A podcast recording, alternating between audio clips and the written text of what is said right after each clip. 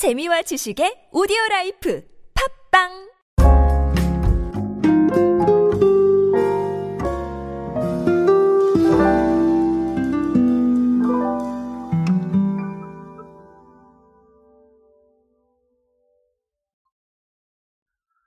자, 아, 저는 주류에 너무나 민감한 사람은 아니고, 주류를 너무 잘 아는 사람도 아니지만, 요즘 위스키가 핫하다는 사실 하나는 정확하게 알 수 있을 것 같습니다.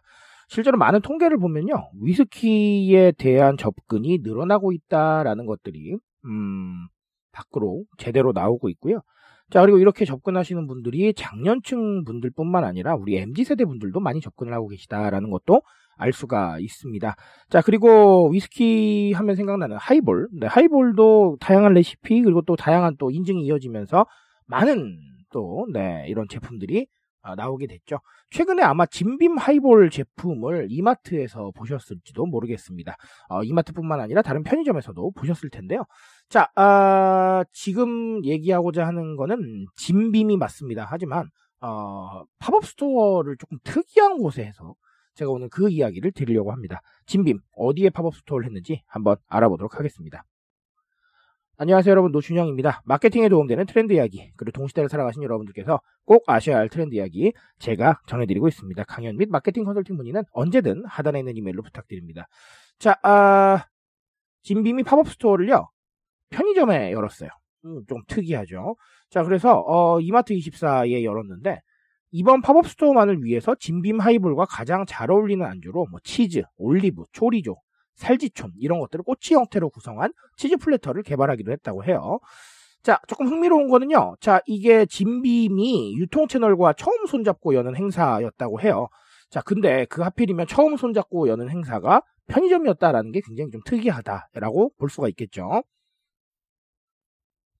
자, 그래서 이마트 24의 주류팀 팀장님은요, 외부로 나온 자료에 어떻게 말씀하셨냐면, 대표적인 위스키 브랜드인 진빔이 첫 팝업 스토어 오픈을 위해서 이마트 24와 손을 잡은 것은 주류 판매처로서 편의점의 입지, 영향력이 그만큼 커졌다는 의미가 아니겠느냐, 이렇게 얘기를 해주셨습니다. 자, 오늘은 이 이야기를 드릴 거예요. 네, 저도 그렇게 생각하거든요.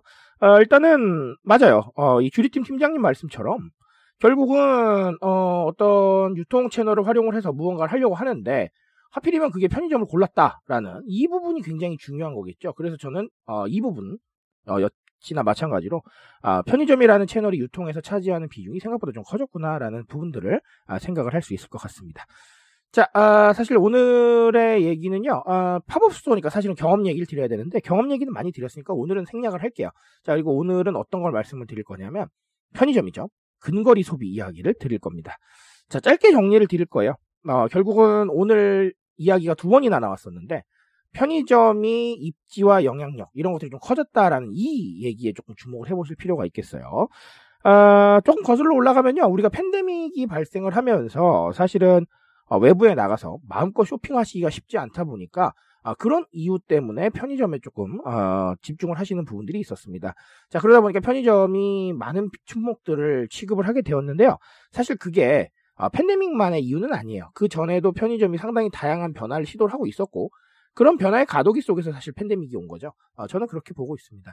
자 그러다 보니까 편의점이 어느 정도 사람들의 소비 니즈를 만족을 시킬 수 있게 됐고 자 그런 상황에서 근거리 소비 트렌드 가까이서도 소비가 되는구나 라는 얘기들이 나오게 된 거예요. 자 그렇다면 선결 조건은 뭐예요? 맞습니다. 어, 사람들이 원하는 제품이 있어야 되고 원하는 서비스가 있어야 돼요. 그 원하는 제품과 서비스가 없다면 굳이 편의점을 갈 이유가 없어진 겁니다. 자, 그런데 그런 needs를 만족시킬 수 있었기 때문에 근거리 소비 트렌드가 나올 수가 있었고요. 어, 이런 부분들은 조금 확장을 한다고 하면 우리 local 점포들의 발견도 똑같이 연결을 할 수가 있어요. local에서 내 취향에 맞는 것들을 발견을 못한다면 어딘가 딴 데로 가야 되는데 그게 아니라고 한다면 뭐 굳이 멀리 갈 필요가 있겠나요? 그렇죠? 가까이서 더 재밌는 시간 많이 보낼 수가 있잖아요. 이동하는 거리를 아끼면. 자, 그런 부분들이 근거리 소비 트렌드로 나타나고 있다는 거예요. 결국은 위스키도 마찬가지입니다. 내가 원하는 제품이 없다고 한다면 네, 굳이 편의점을 찾을 필요가 없는데 요즘은 다양해졌으니까 충분히 찾을 만한 이유가 생긴 거예요. 자, 그러니까 근거리 소비 트렌드라는 거는 단순히 팬데믹의 영향이 다다라고 보기보다는 사람들의 needs를 만족시킬 수 있느냐 없느냐의 여부를 굉장히 좀 따져볼 필요가 있겠어요. 자 그렇다고 해서 팬데믹이 아무 영향도 안 줬다는 뜻은 아닙니다. 하지만 그것만으로 설명하기에는 뭔가 부족하다는 거죠. 자, 그래서 이렇게 조금 입체적으로 바라봐 주셨으면 좋겠습니다. 자 그렇다면 이런 사례 앞으로 어떨까요? 네 생각지도 못한 곳에서 많이 나올 수도 있을 것 같아요. 그러니까 아, 편의점이 무조건 최고야 이렇게 말씀을 드리려는 게 아니라 우리가 이 유통이라는 단어를 조금 좀 다변화시켜서 이 트렌드에서 좀 생각을 해야겠다라는 얘기 드리고 가겠습니다. 자 오늘 여기까지 정리 드리고요. 어, 방금 말씀드린 대로 이런 사례 많이 나올 겁니다. 그러니까 나올 때마다 한 번은 어, 고민해 보셨으면 좋겠습니다. 저는 오늘 여기까지 말씀드리겠습니다. 트렌드에 대한 이야기는 제가 책임지고 있습니다. 그 책임감에서 열심히 뛰고 있으니까요. 공감해 주신다면 언제나 뜨거운 지식으로 보답드리겠습니다. 오늘도 인싸 되세요 여러분. 감사합니다.